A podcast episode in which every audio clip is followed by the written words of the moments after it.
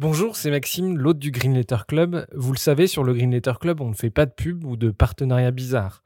Bref, on est 100% indépendant. Et pour le rester, on a besoin de vos dons. Alors n'hésitez pas à nous donner un petit coup de pouce sur Tipeee, vous trouverez le lien dans la description de l'épisode. Et pour se financer, on organise aussi des fresques du climat ou de la biodiversité et des conférences sur les questions climatiques. Si ça vous intéresse, n'hésitez pas à nous écrire. Un grand merci du fond du cœur et bonne écoute. Bienvenue dans le Greenetter Club, la chaîne qui décortique les grands sujets écologiques. Aujourd'hui, nous allons parler de la Convention citoyenne pour le climat, encadrement de la publicité, fermeture de lignes aériennes, réduction du plastique. Les citoyens tirés au sort ont proposé 149 mesures concrètes pour réduire notre impact sur le climat. D'où cette question, des citoyens éclairés peuvent-ils transformer notre pays? Pour y répondre, nous avons invité Grégoire Frati, membre de la Convention citoyenne et coprésident des 150, une association qui veille à la bonne application des mesures proposées par la Convention. Bonjour Grégoire Frati. Bonjour. Euh, bienvenue dans le Green Letter Club. On a le plaisir de vous rencontrer pendant le Festival des pluies de juillet à Villieu-les-Poils, un festival mêlant euh, culture, musique et conférences autour des sujets écologiques. Vous êtes l'un des 150 représentants de la Convention citoyenne pour le climat. Avant de vous poser des questions sur la Convention citoyenne, est-ce que vous pouvez vous présenter et nous dire ce que vous faites dans la vie? Alors donc moi j'ai 32 ans, euh, je viens de Normandie, euh, à côté de Caen, dans le Calvados. Euh, je suis papa d'une petite fille qui va avoir deux ans. Euh, je travaille dans la formation et l'insertion professionnelle avec les personnes très éloignées de l'emploi qu'on accompagne euh, vers l'emploi. Je suis quelqu'un qui n'était pas forcément écolo, engagé pour l'environnement, qui n'avait pas forcément tous les bons gestes au quotidien.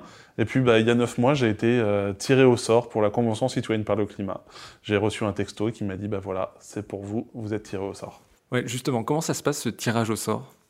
Alors en fait, il y a 250 000 numéros de téléphone qui ont été générés aléatoirement par un ordinateur. Et euh, ces numéros de téléphone, bah, ils ont été appelés. Moi, j'ai reçu un SMS, par exemple, pour tirer au sort les personnes. Euh, ce tirage au sort, c'est 150 personnes, mais il fallait que ces 150 personnes soient représentatives de la société française. Et pour cela, il y a six critères statistiques qui ont été pris. Euh, c'est cela, donc il y a le critère de l'âge, le critère du sexe, le critère du territoire, le critère du niveau de diplôme. Ces six critères statistiques euh, ont été établis afin que ces 150 personnes représentent une mini-France. Qu'à 150, en fait, bah, en France, il y a 51% de femmes. Bah, au sein de la, Convention citoyenne, il y a 51% de femmes. C'est important parce que bah, aujourd'hui, à l'Assemblée nationale, par exemple, il y a un ouvrier. Nous, en France, il y a 20% d'ouvriers. Dans notre convention, il y a 20% d'ouvriers. Voilà, euh, ce tirage au sort permet cette représentation statistique et de dire, bah voilà, on a un panel de Français qui, à 150, sont capables de donner les grandes tendances euh, de la société française. Donc voilà, ça s'est passé comme ça. Et dans ce cadre-là, bah, moi, par exemple, je représente les 3% de Normands. Euh, et il y a des profils très différents dans ces 150 euh, personnes? Ben, Oui, il y a des profils vraiment différents. Il y a des personnes sans domicile fixe et il y a des personnes qui sont pilotes de ligne. Des chirurgiens, des agriculteurs, des artisans, des cadres, des employés, euh, des femmes au foyer, des retraités, beaucoup de retraités. Ben voilà, c'est ça aussi. C'est vraiment la diversité de la France qui s'est retrouvée dans cette convention citoyenne. Et je pense que c'est ce qui peut nous donner justement notre légitimité qui n'est pas celle d'un élu, parce qu'on est tiré au sort, mais qui fait que par rapport à d'autres assemblées euh, nationales, comme on peut passer à l'Assemblée nationale ou au Sénat, on apporte autre chose, on apporte la représentation des Français. Alors, est-ce que vous pouvez nous raconter la, genèse? Euh, Comment et pourquoi la Convention citoyenne euh, pour le climat a-t-elle été créée? Quel était l'objectif? Alors moi, je vais vous la raconter de ma manière de citoyen, c'est la manière dont on me l'a raconté. Je fais partie des citoyens qui ne savaient pas ce que c'était que la Convention citoyenne pour le climat, le jour où tiré au sort. Alors effectivement, je me suis un peu renseigné. En fait, c'est à l'origine, il y a eu le mouvement des Gilets jaunes, sur la taxe carbone principalement, parce qu'il y avait la logique de la fin du mois contre la fin du monde. Et comment on finance la transition écologique? Certains pensaient que c'était par cette taxe carbone, et comment on finance sans que ça n'empiète sur la justice sociale, cette notion de fin du mois. Euh, donc il y a eu toute cette crise des gilets jaunes, et donc euh, certains citoyens se sont dit, faut pas opposer les deux, parce que les deux sont liés, on peut pas opposer fin du monde, fin du mois. On va essayer de trouver et de prouver que, en fait, les citoyens ne sont pas contre l'écologie, ils sont contre cette vision de l'écologie.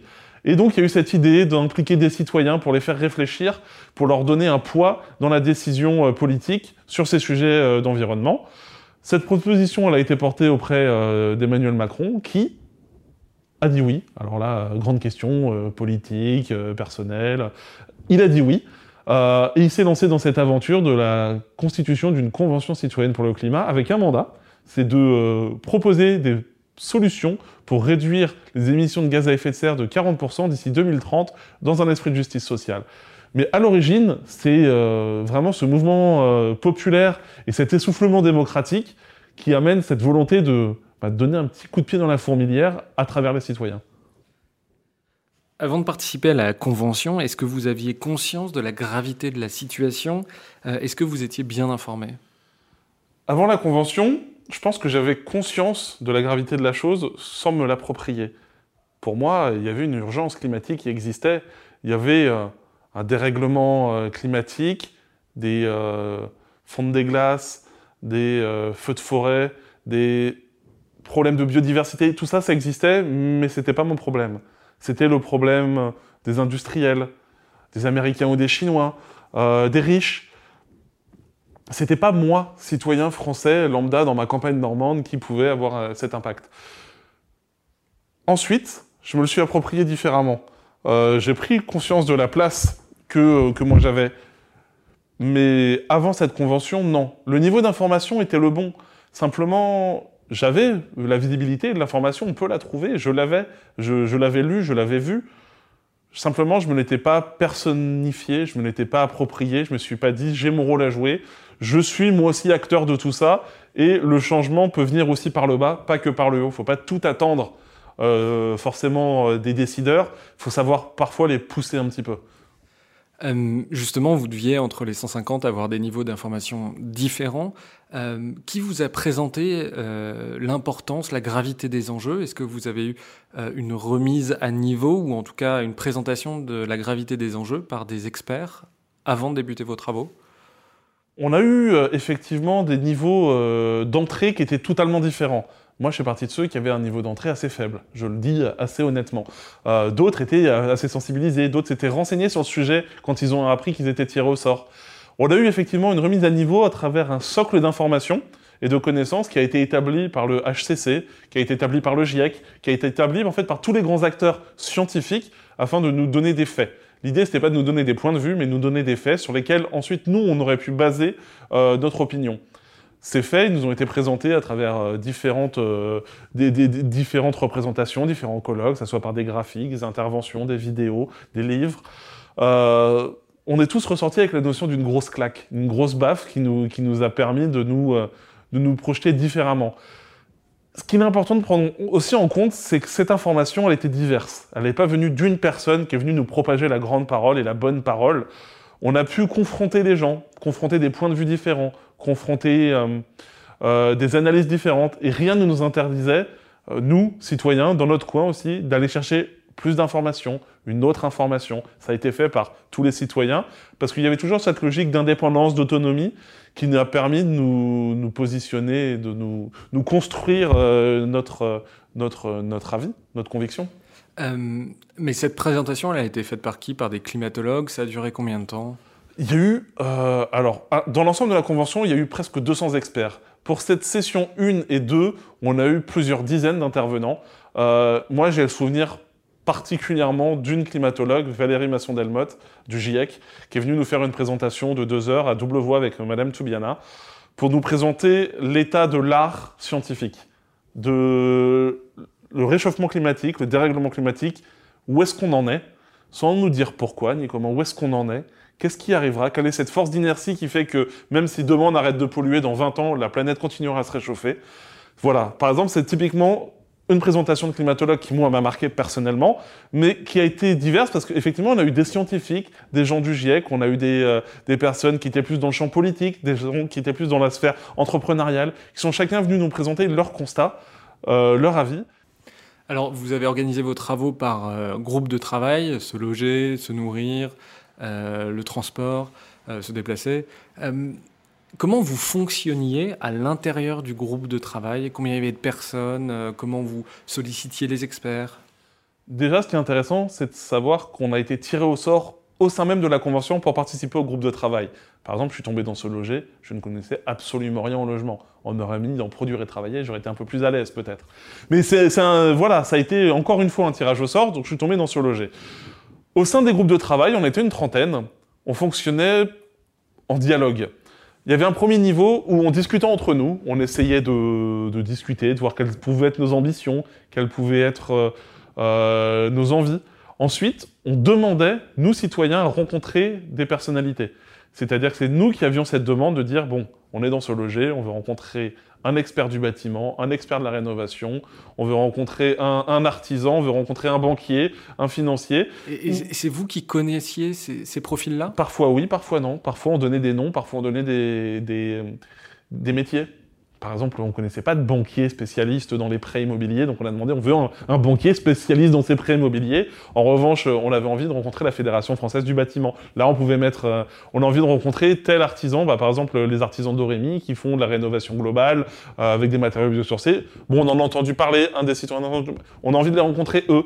Et après, encore une fois, c'est de l'information qui était euh, souvent en contradictoire. C'est-à-dire que on a eu la, réflexion dans ce loger sur l'artificialisation des sols, sur comment est-ce qu'on pouvait architecturer la ville de demain. Bah, on a fait se rencontrer euh, un représentant des maires de toutes petites communes avec un représentant de maires des très grosses communes. Pendant la même session. Pendant, et, surtout en même temps. Et l'un se répondait à l'autre. On était dans, dans un dialogue contradictoire permettant à l'intelligence collective des citoyens de se construire un avis. Et ça, c'est hyper important parce que ça évite encore une fois ce côté professoral d'une personne qui vient nous donner son point de vue. Non, on était dans la contradiction. Je sais que le groupe se déplaçait, ils ont pris euh, Louis Gallois, président de PSA, et Priscilla Ludowski, une des leaders des Gilets jaunes. Ils se sont confrontés pendant deux heures, ils ont discuté pour voir quelle est la place de la voiture, quelle est la place, qu'est-ce qui doit être fait. Et la confrontation, elle amène euh, parfois des bonnes idées, parfois des points de consensus, parfois des points de dissensus. Mais voilà, c'est ça, on, a essayé de construire notre avis à travers ça. Et une fois qu'on avait cet état de l'art qui était posé par euh, les experts du domaine, on se réappropriait le travail, on en tirait nos conclusions, on en dessinait nos ambitions, nos objectifs, et après, on demandait à en voir d'autres pour tester nos propositions. Et après, la mise en forme, vous avez été accompagné par des juristes? On a été accompagné par différents groupes de personnes. On a été euh, accompagné premièrement par un groupe de juristes, effectivement, une équipe légistique, avec des euh, professeurs en droit, des constitutionnalistes, des, experts, des avocats, qui nous ont accompagnés pour l'écriture juridique, voire même la lecture juridique. Parce que parfois, pour voir ce qui existait, il fallait le comprendre. Et on était accompagnés par ces experts qui, dans leur diversité, encore une fois, nous assuraient d'une certaine neutralité. Ils n'étaient pas tous d'accord entre eux, c'est tant mieux. On a été euh, accompagné donc par eux, aussi par une équipe de fact-checkers, c'est-à-dire c'est des, chercheurs de la Sorbonne et d'autres universités, qui étaient là pour vérifier les faits qu'on nous mettait devant les yeux. Si un intervenant nous disait tel fait et qu'on n'était pas certain que ça soit la véracité, on pouvait demander à le vérifier, à le contrôler. Et c'était hyper important parce que parfois, un citoyen disait Moi, j'ai vu une vidéo YouTube et en fait, on peut faire de, euh, l'essence qui pollue pas. N'importe quoi. Et eh ben, on peut demander à une équipe de fact-checkers, 30 euh, chercheurs, euh, en deux heures ou trois heures, ou parfois en trois semaines parce que le sujet est, touffu, de nous sortir une position et de venir euh, argumenter pour donner le fait, et encore une fois, la vérité. Enfin, la vérité scientifique. Et en plus de ça, on a été accompagné par un comité, non, un groupe d'appui, qui là, c'était des experts et des professionnels des secteurs en question, qui étaient en capacité de venir nous éclairer quand parfois on se sentait un peu perdu. C'est-à-dire que quand plus différents experts arrivaient avec des paroles très techniques, c'est des personnes qui arrivaient à faire redescendre le débat pour nous permettre une appropriation plus forte. Et pour finir, quatrième euh, accompagnement qu'on a eu, c'est un accompagnement simplement d'animateurs pour le côté humain de la chose, pour le côté humain des citoyens. On est euh, dans notre diversité des dizaines et des dizaines de citoyens à avoir participé. On avait besoin de, garde-fous pour le passage de parole, que ce ne soit pas toujours les mêmes et, compagnie. Chaque citoyen, du coup, travaillait dans un groupe. Comment vous êtes mis à niveau sur les autres sujets? Au moment des votes, est-ce que vous avez eu la conviction de maîtriser les sujets dont vous parliez deux choses. Le temps a été quand même assez long. On a eu neuf mois pour préparer nos propositions. Effectivement, je me sens beaucoup plus pointu sur les 30 ou les 40 propositions qui relèvent des sujets auxquels j'ai traité, que ce soit sur le logement ou la Constitution. Il y avait un double travail. C'était neuf mois, mais c'était pas neuf mois pleins. Vous, veniez le week-end Alors, c'est pas neuf mois pleins, mais c'est neuf mois euh, discontinue. Euh, malgré tout, parce que euh, le soir on travaillait, le week-end on travaillait, on avait des sessions à distance euh, à peu près toutes les semaines entre les citoyens, on avait le temps personnel, les, le livre de chevet, on met Harry Potter de côté et on prend, et on prend des bouquins sur le rapport du GIEC par exemple. C'était un travail, on va dire, continu pendant neuf mois. On s'y est vraiment plongé pour de vrai, avec une casquette tant sur le plan personnel ou professionnel qui a mangé sur tout le reste. Euh, mais c'est tant mieux, on s'y investit comme euh, on se serait investi dans, dans autre chose. Je reviens sur ce côté, euh, sur ce côté appropriation des sujets sur lesquels on n'a pas travaillé en tant que tel. Pendant ces neuf mois, on a eu le temps de faire beaucoup d'échanges avec les autres groupes, c'est-à-dire qu'il n'y a pas une session où on se baladait pas de groupe en groupe pour aller voir où est-ce qu'ils en étaient, pour se faire expliquer les mesures. À côté de ça, ça nous donnait l'étiquette aussi du citoyen lambda qui allait euh, recevoir les mesures, comment est-ce qu'il allait réagir. C'est une manière de se confronter aussi à la réalité, aux, gens à qui on va faire nos propositions. Et en fait, on s'est rendu compte dans chaque groupe que, euh, bah, par exemple, moi de se loger, je vais dans le groupe euh, se déplacer, bah, leurs propositions, elles m'étaient accessibles, elles étaient compréhensibles, j'arrivais à me les approprier. Et ça, en fait, ça voulait dire qu'on avait réussi le boulot. Parce que le boulot, c'était ça, c'était de produire des mesures qui soient, à la fin, acceptables par l'ensemble des Français.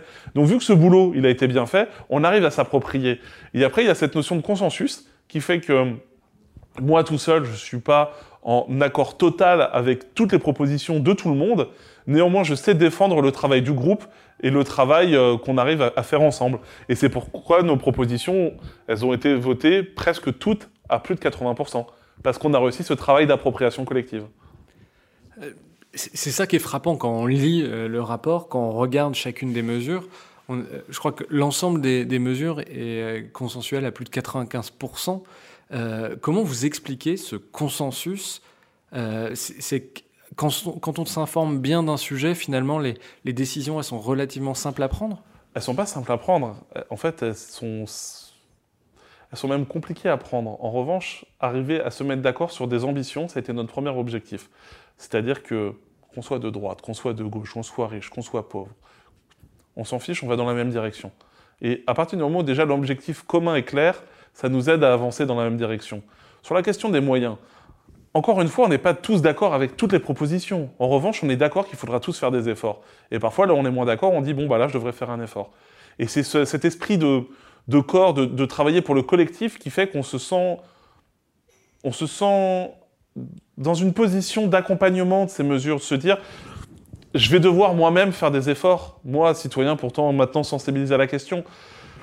Autre chose, les citoyens, on n'a pas fonctionné comme des politiques. On est habitué à fonctionner sur le désaccord, sur le dissensus. Ça n'a pas été notre méthode de travail. On ne s'est pas construit sur le dissensus, on s'est construit sur le consensus. C'est différent. On n'avait pas besoin d'être en désaccord pour exister. Aujourd'hui, les partis politiques, ils ne vivent et ils ne débattent. D'ailleurs, ils ne font que débattre, ils ne se mettent pas d'accord, ils débattent. Euh, euh, ils ne vivent que par ce désaccord.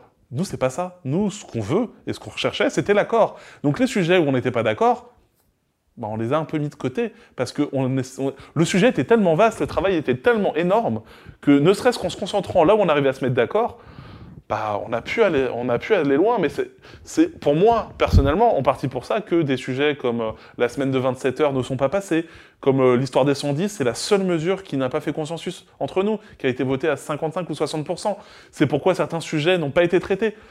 Mais en même temps, le sujet est tellement vaste, on ne pouvait pas tout faire. En revanche, ce sur quoi on arrivait à se mettre d'accord et dont on pouvait euh, produire quelque chose, on l'a fait. Et on l'a fait en consensus.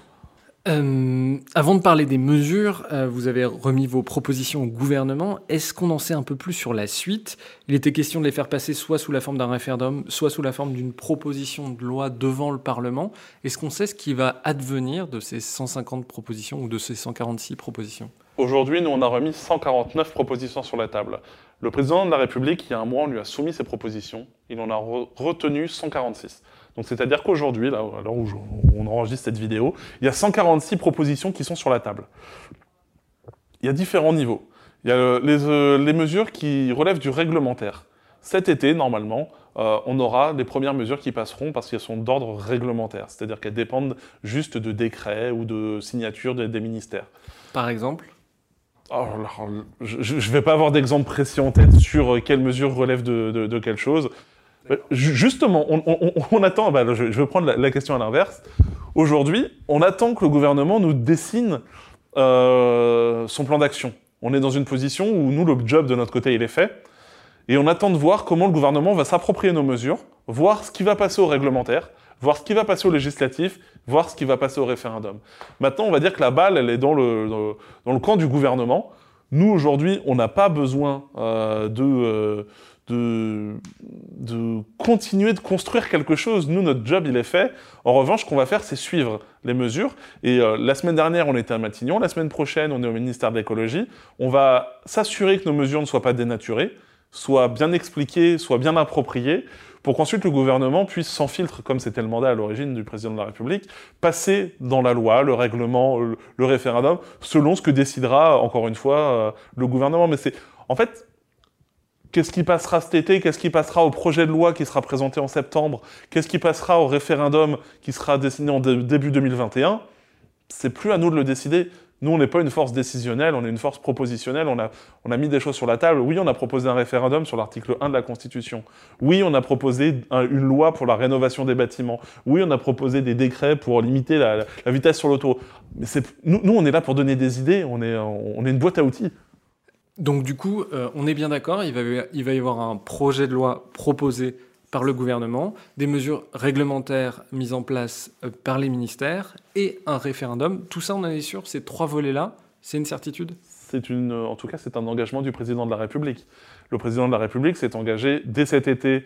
Euh, je pense qu'on nous aurons des réponses dans les prochains jours avec le, euh, comité de défense écologique qui est censé se réunir euh, sur les mesures réglementaires. Nous, on a rendez-vous mercredi au ministère pour établir la direction pour la rédaction d'un projet de loi sur les mesures de la Convention citoyenne qui devrait sortir septembre, octobre, novembre pour discussion au Parlement dans la foulée et aussi le référendum qui nous a été promis sur l'article 1 de la Constitution pour inclure les notions de climat, de biodiversité et d'environnement.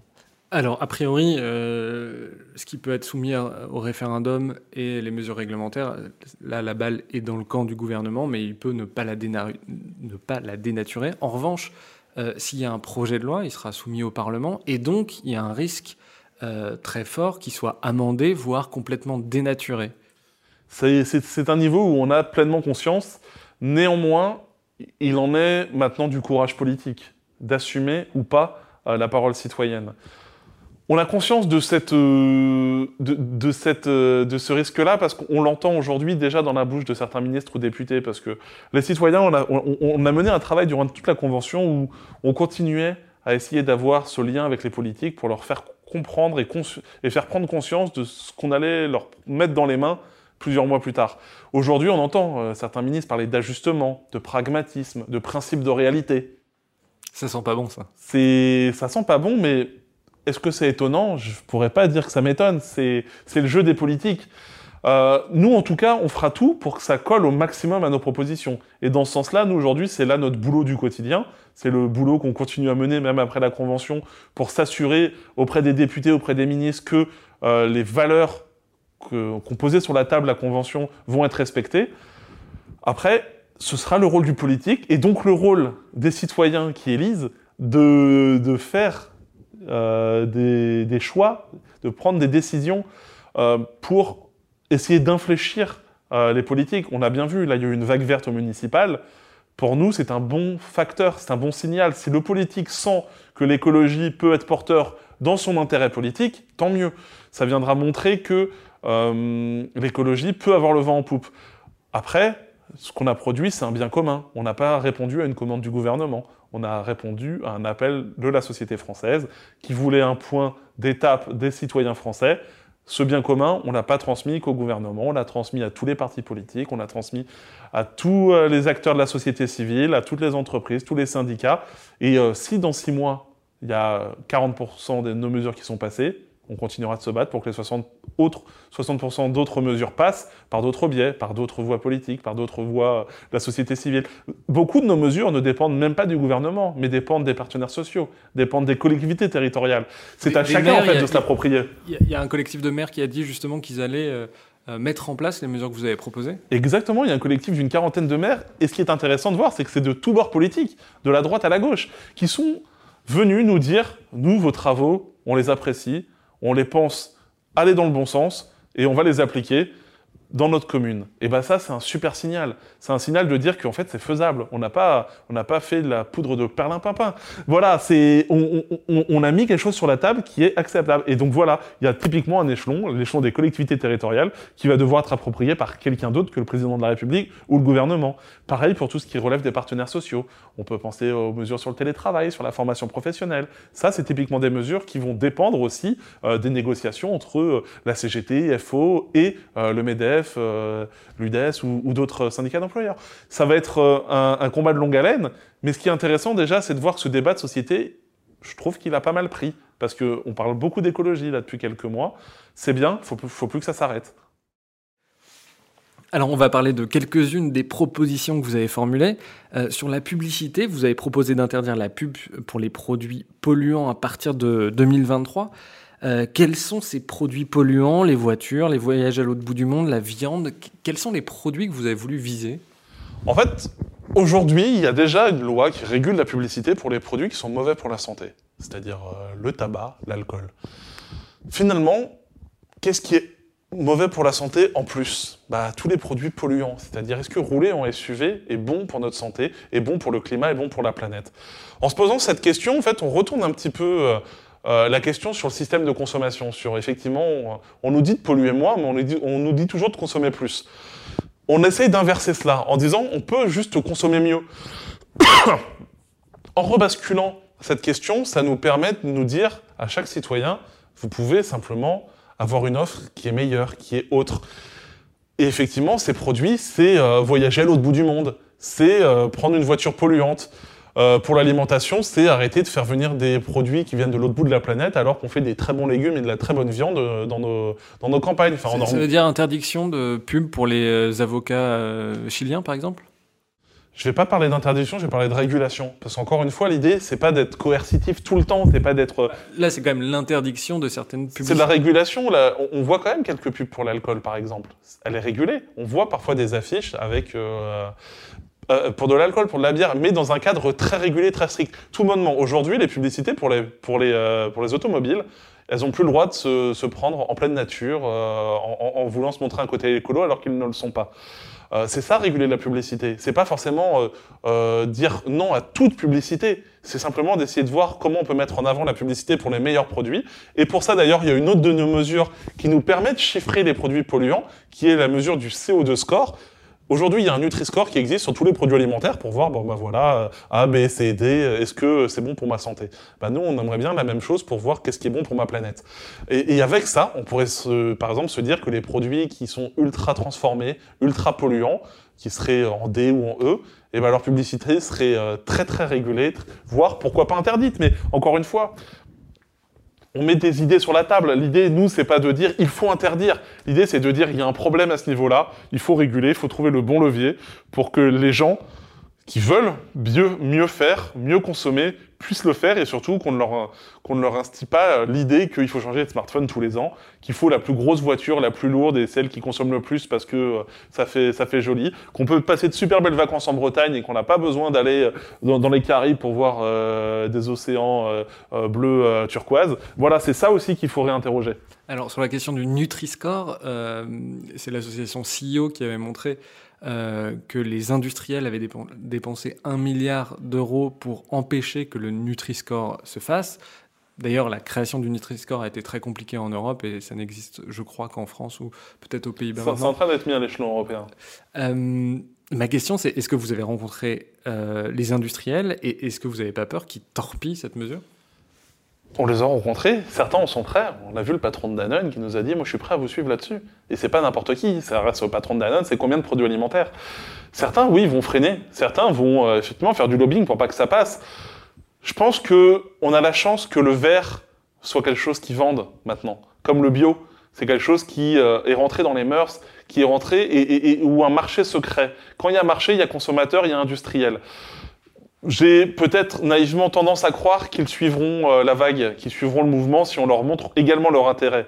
Euh, c'est pour ça que l'idée, c'est pas forcément de tout interdire et de stopper des filières, c'est simplement de les réarticuler, de les réorienter, les emmener à être plus vertueux dans leurs pratiques. Et effectivement, on s'attend pas à ce que tout prenne demain. Et euh, aujourd'hui, il existe par exemple déjà pour le, pour le CO2 score des alternatives euh, qu'on peut télécharger sur notre smartphone qui permet, en, en scannant un code barre, de voir euh, comment ça pollue. Ça existe déjà. Il y a déjà des choses qui sont mises en place.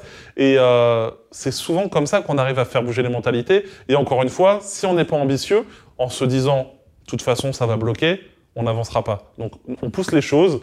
Et euh, encore une fois, hein, je le répète, au courage politique et au courage citoyen, allons-y, quoi. Sur les déchets, vous proposez de généraliser la consigne en verre en 2025, de supprimer le plastique à usage unique en 2023 et d'imposer une part de vrac dans les magasins. La grande distribution est-elle prête à euh, jouer le jeu? Est-ce que, pareil, vous les avez rencontrés Ou est-ce que vous sentez des résistances sur ces sujets-là? Parce qu'on a vu que euh, le gouvernement avait fait une loi sur, sur, euh, sur, le plastique, euh, mais il y avait des dates, on parlait de 2040.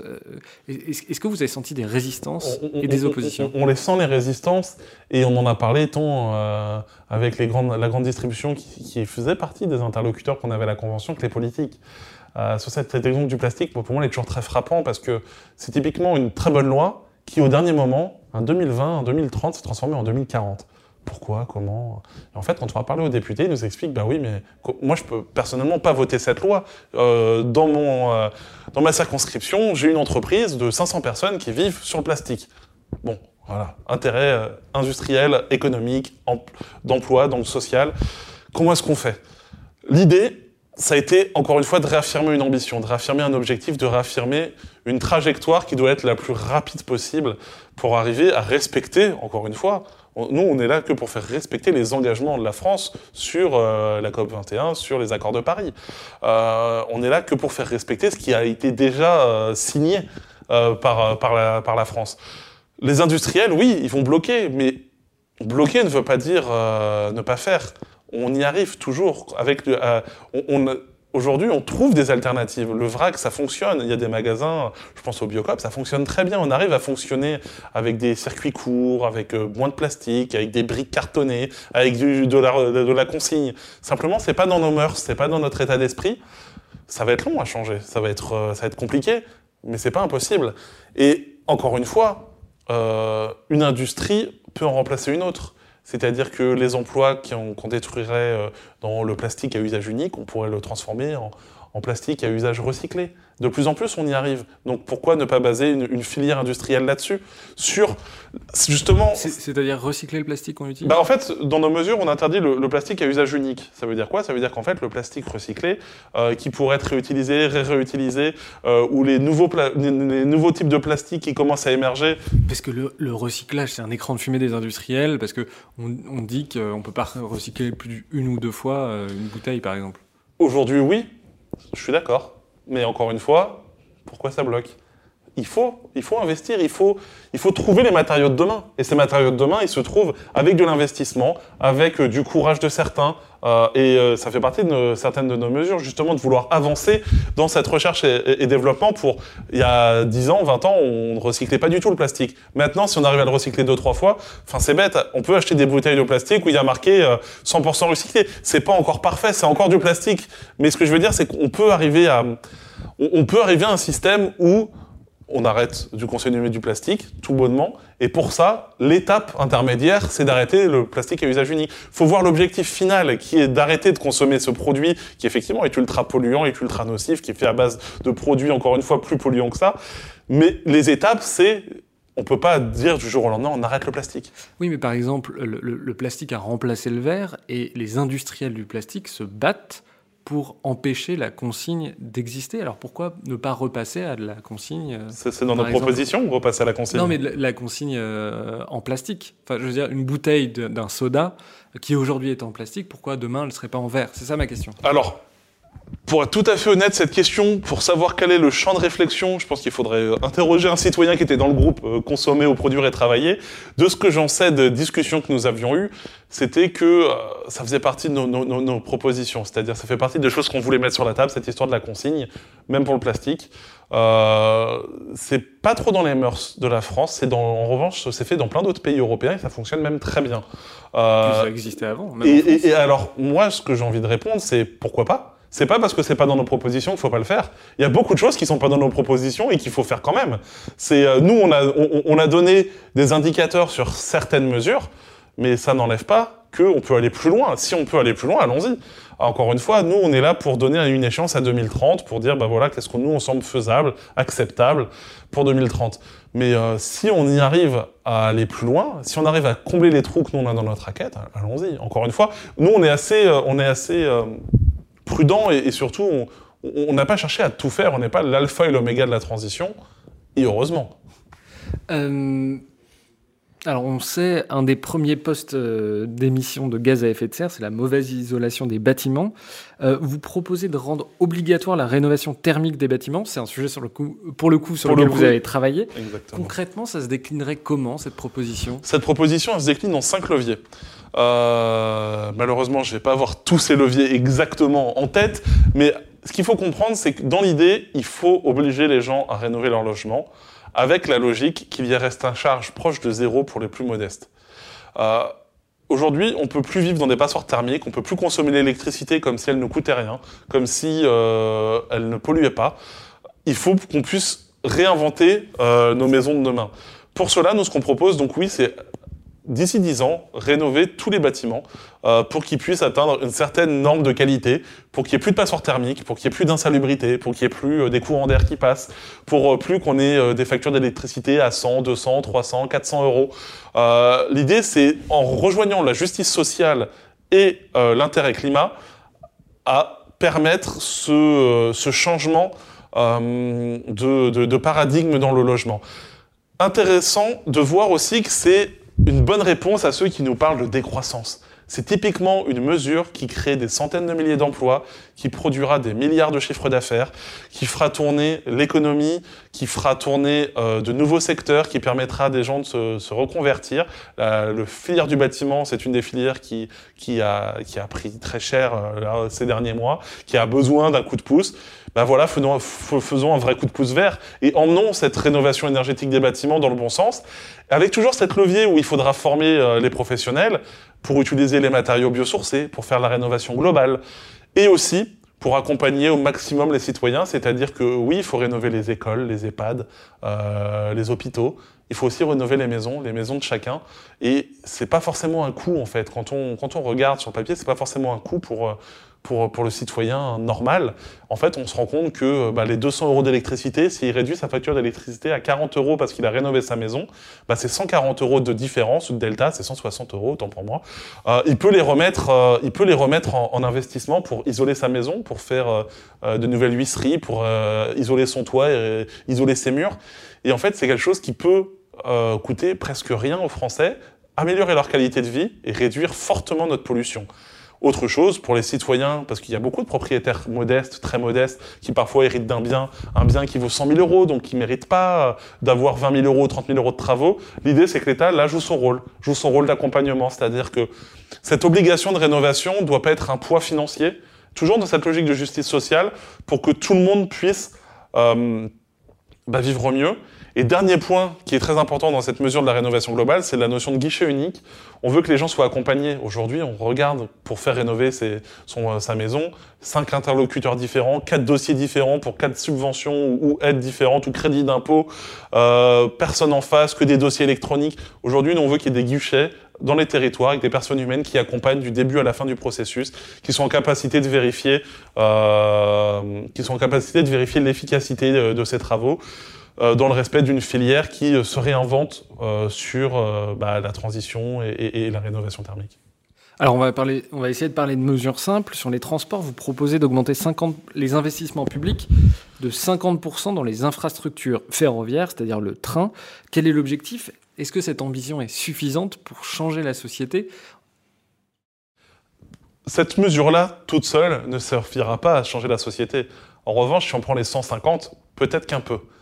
Non, mais parce que vous dites dans vos propositions, il faut vraiment limiter la voiture individuelle et investir dans le train euh, à hauteur de 50% de plus. Est-ce que ça va suffire pour vraiment dissuader les gens euh, d'utiliser la voiture individuelle En fait, il n'y a pas que ça. Il y a l'histoire du train.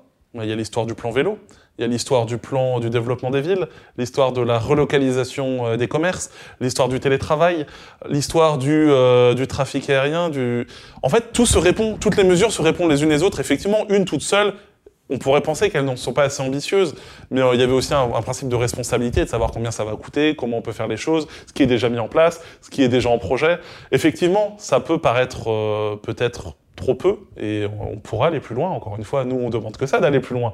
Mais on aurait proposé 50 euh, milliards dans le déplacement, 50 milliards dans le logement, 50 milliards dans l'alimentation. Les gens auraient rigolé. Là, on l'a fait dans un principe de réalité. Ce qu'on a fait est finançable et faisable. Et aujourd'hui, de toute façon, pour rester sur l'ambition, effectivement, il va falloir qu'on pense à d'autres types de mobilité. Et les mobilités ferroviaires, notamment, moi je le vois en Normandie, on a besoin de nouvelles mobilités douces, on a besoin de transport, on a besoin de, réactiver les, petites lignes, on a besoin de donner des alternatives à ces euh, voyages en voiture, ou pire, ces voyages en avion.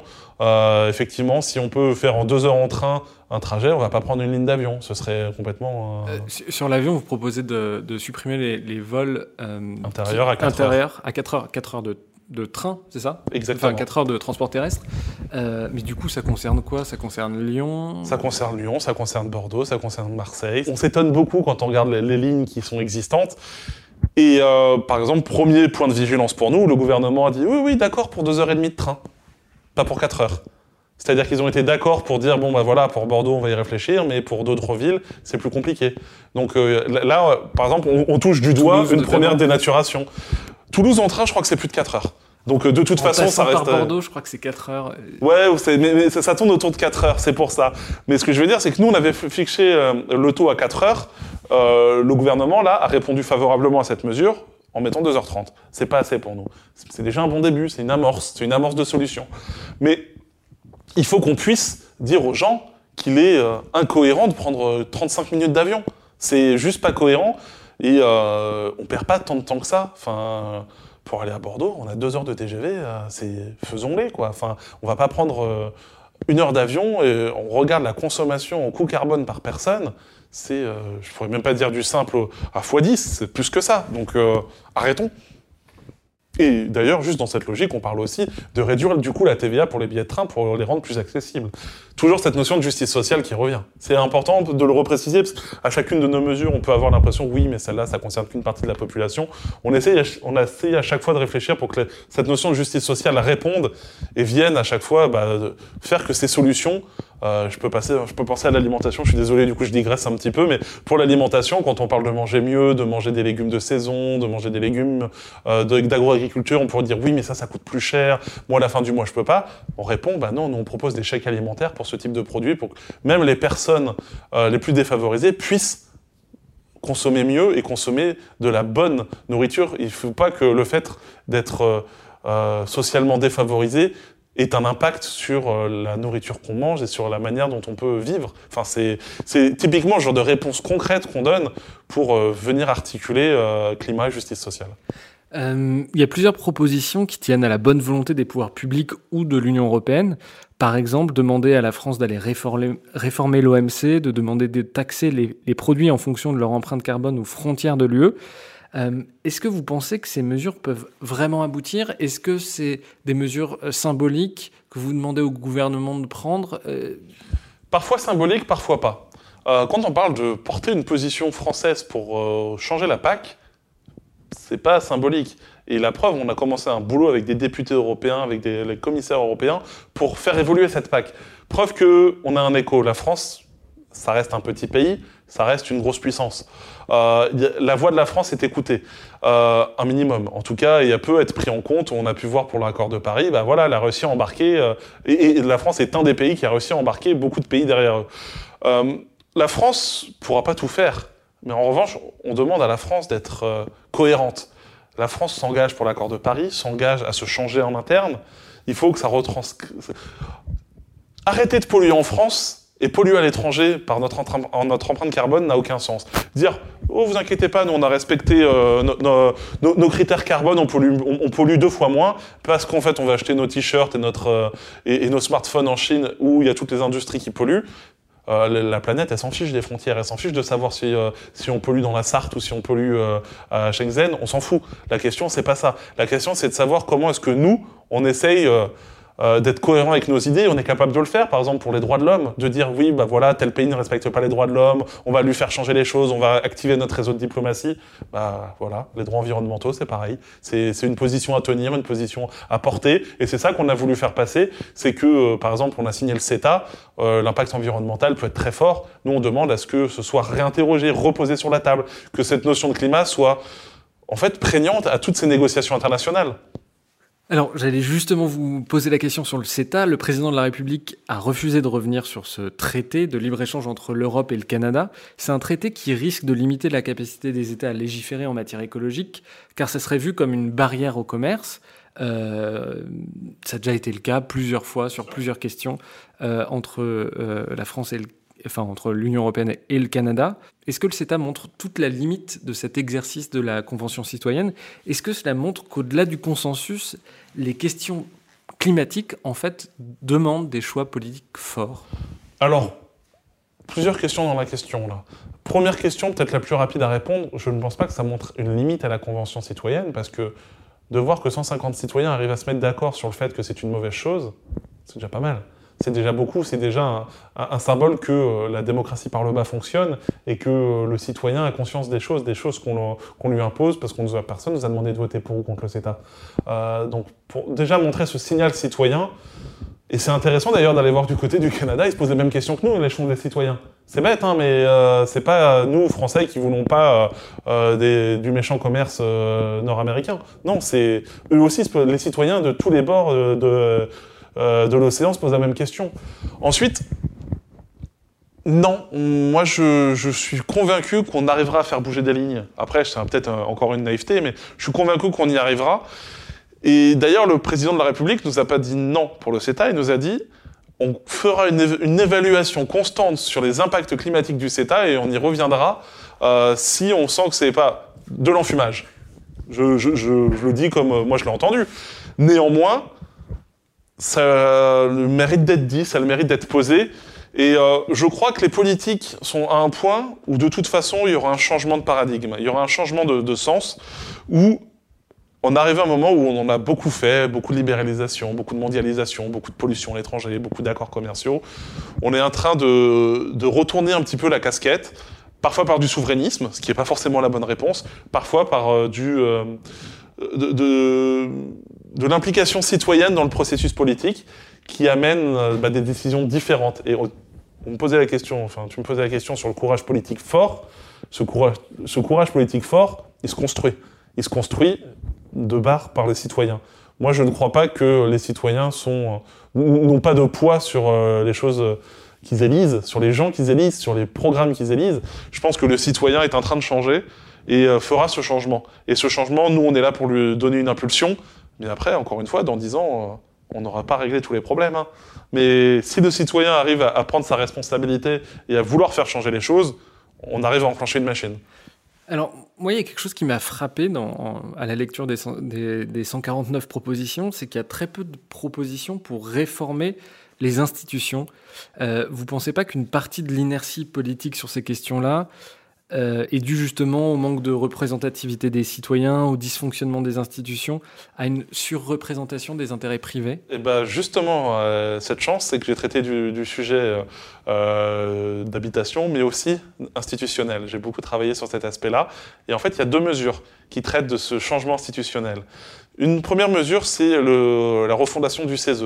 On a demandé à ce que ce Conseil économique, social et environnemental soit refondé, justement pour inclure le citoyen dans la chose politique, euh, avec des citoyens notamment tirés au sort.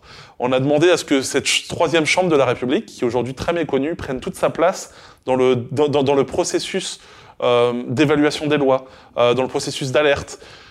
À côté de ça, de cette refonte du CESE, on a fait toute une mesure pour... entre, nous, aujourd'hui, le CESE, ça sert pas à grand-chose. par exemple, à faire la Convention citoyenne. C'est aujourd'hui le CESE, ah, c'est la chambre qui a hébergé la Convention citoyenne et qui est amenée à porter d'autres conventions citoyennes, d'après ce qu'a annoncé le président de la République. Effectivement, c'est une, une, institution qui cherchait sa place. Peut-être parce que, euh, justement, on était dans un système très politique qui a du mal à laisser sa place à la société civile et aux citoyens. Et je pense que c'est pas de la faute du CESE, c'est plus la faute du politique, qui ne laisse pas forcément la place aux gens de terrain, aux gens euh, professionnels, qui n'ont pas envie d'être engagés politiquement, mais qui ont envie de porter la voix des artisans, euh, des chasseurs, euh, des associations de protection des oiseaux. C'est ça aussi le CESE, c'est cette société civile. Et nous, on a demandé à ce qu'elle ait une force plus forte et aussi une implication citoyenne. Le, le Parlement, c'est-à-dire la Chambre des députés, et le Sénat ont un rôle législatif. Dans la proposition que vous faites, quel serait le rôle de cette Assemblée citoyenne? Elle aurait, elle participerait pas au, processus législatif. L'idée, ce n'est pas d'avoir un, nouveau, euh, un nouveau jalon qui viendrait ralentir ce processus euh, politique. Ça ne veut pas dire que je ne veux pas qu'on change les institutions. Ça veut dire que ce n'est pas ce qu'on a proposé. Après, c'est sûr si on parle sur le changement des institutions, il y a une vraie réflexion pour imaginer une convention citoyenne pour une sixième république. Hein. Moi, je, je, ferme aucune porte. Mais, dans notre réflexion à nous, euh, le CESE, ce serait une chambre qui aurait un rôle fort d'évaluation des lois. Aujourd'hui, euh, ils émettent des rapports qui sont lus malheureusement par pas grand monde, et qui pourtant parfois sont très pertinents. C'est-à-dire que euh, moi je trouve ça très intéressant qu'il y ait une loi sur le travail qui passe et qu'il y ait un rapport extérieur co-signé par le MEDEF et la CGT qui viennent dire bon ben voilà nous notre avis sur cette loi il nous faut une évaluation a priori des lois a posteriori des lois et notamment sur l'échelon environnemental euh, ne serait-ce que d'avoir cet avis obligatoire pour pouvoir s'autosaisir, pouvoir avoir, euh, pouvoir imposer des discussions dans les chambres, dire bon bah voilà, on a imité l'avis, on veut qu'il soit discuté euh, avec le gouvernement, leur donner en fait un rôle institutionnel plus fort, ce serait un garant de plus pour pour notre pour notre politique sans en sans avoir un système qui ferait euh, le comité Théodule, qui répond à la convention de je sais pas quoi, qui répond euh, au groupe de travail, de, encore Voilà, l'idée c'est pas de rajouter. Et autre chose dans nos ambitions institutionnelles, on a fait tout un, tout un pavé de plusieurs mesures. On parle de défenseurs de l'environnement, on parle d'impliquer des citoyens euh, dans, les, euh, dans des instances régionales de contrôle environnemental, on parle d'impliquer les citoyens euh, et de formation des élus. Euh, formation des magistrats, formation euh, des politiques.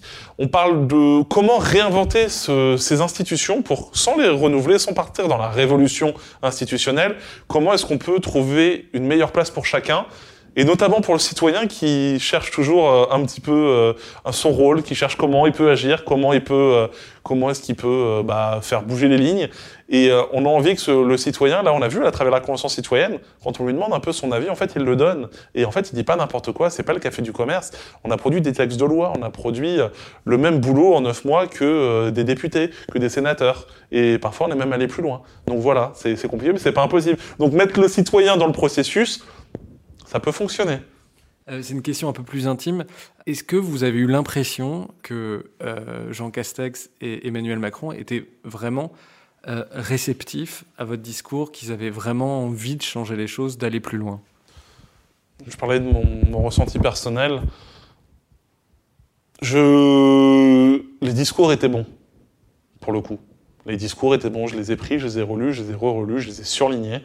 Euh, le discours de politique générale euh, du Premier ministre faisait ressortir des dizaines de mesures de la Convention citoyenne. L'engagement du président de la République sur 146 propositions, pour moi, c'est de très bons signaux. Ce sont des, des engagements forts.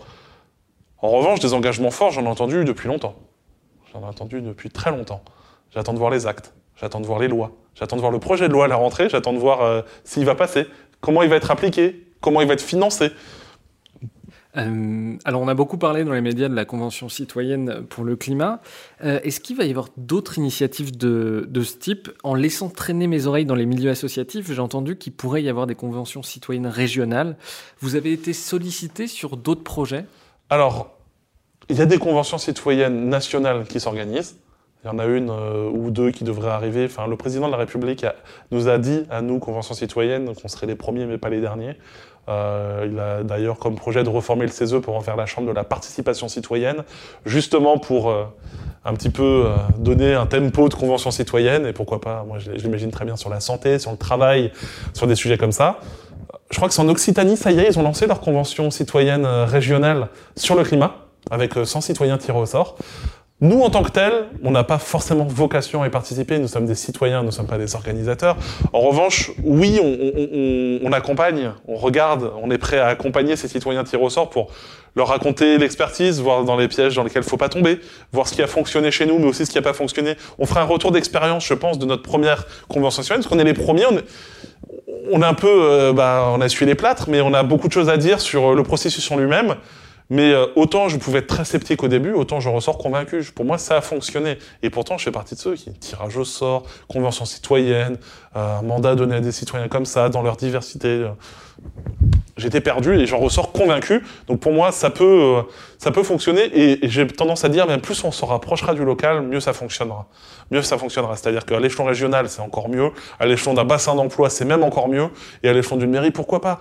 Il faut impliquer le citoyen dans sa vie quotidienne, dans sa vie euh, professionnelle.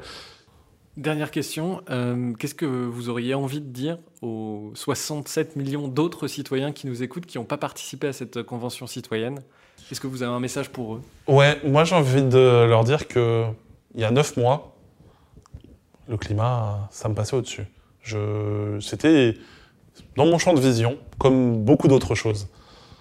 Avec de l'information, de la communication, de la sensibilisation, on comprend vite que cette urgence, elle est réelle, elle est puissante, et en plus qu'elle ne vient pas remplacer les autres urgences. Par exemple, on a vu la crise sanitaire. L'urgence sanitaire n'a pas remplacé, évincé, pris la place de l'urgence climatique. Au contraire, souvent, elles se répondent les unes les autres. C'est ça pour moi qui est hyper important, c'est de comprendre que de toute façon, cette urgence, on devra la traiter. On devait la traiter hier, on l'a pas fait. On doit la traiter aujourd'hui, j'espère qu'on va le faire. Si on la traite demain, ce sera encore pire. Prenons conscience de ça, faisons des choses et euh, regardez nos propositions et trouvez-en cinq avec lesquelles vous êtes d'accord. Je vous demande pas d'être d'accord avec les 150. Prenez-en 5. Puis après, quand ces 5-là seront intégrés, prenez-en 5 autres. Puis 5 autres. Et c'est le boulot qu'on a fait avec euh, tout un chacun, nous en interne, les citoyens. On est arrivé en se disant, bon, bah, telle mesure, en fait, je suis prêt à le faire. En fait, finalement, c'est pas si compliqué que ça de changer des petites habitudes. Finalement, euh, bah, regarder un tout petit peu plus euh, d'où vient le produit que j'achète, comment il a été transformé, de me dire que, bon, bah, finalement, je peux peut-être prendre le bus. Peut-être que finalement, aller en vacances pas loin de chez moi, c'est pas mal aussi. J'ai quand même des choses à découvrir. Est-ce que je connais bien euh, ma région ou les régions d'à côté? Non, il y a beaucoup de choses à faire. Alors finalement, le vélo, c'est pas si compliqué que ça. Les pistes cyclables, c'est sécurisé. Voilà.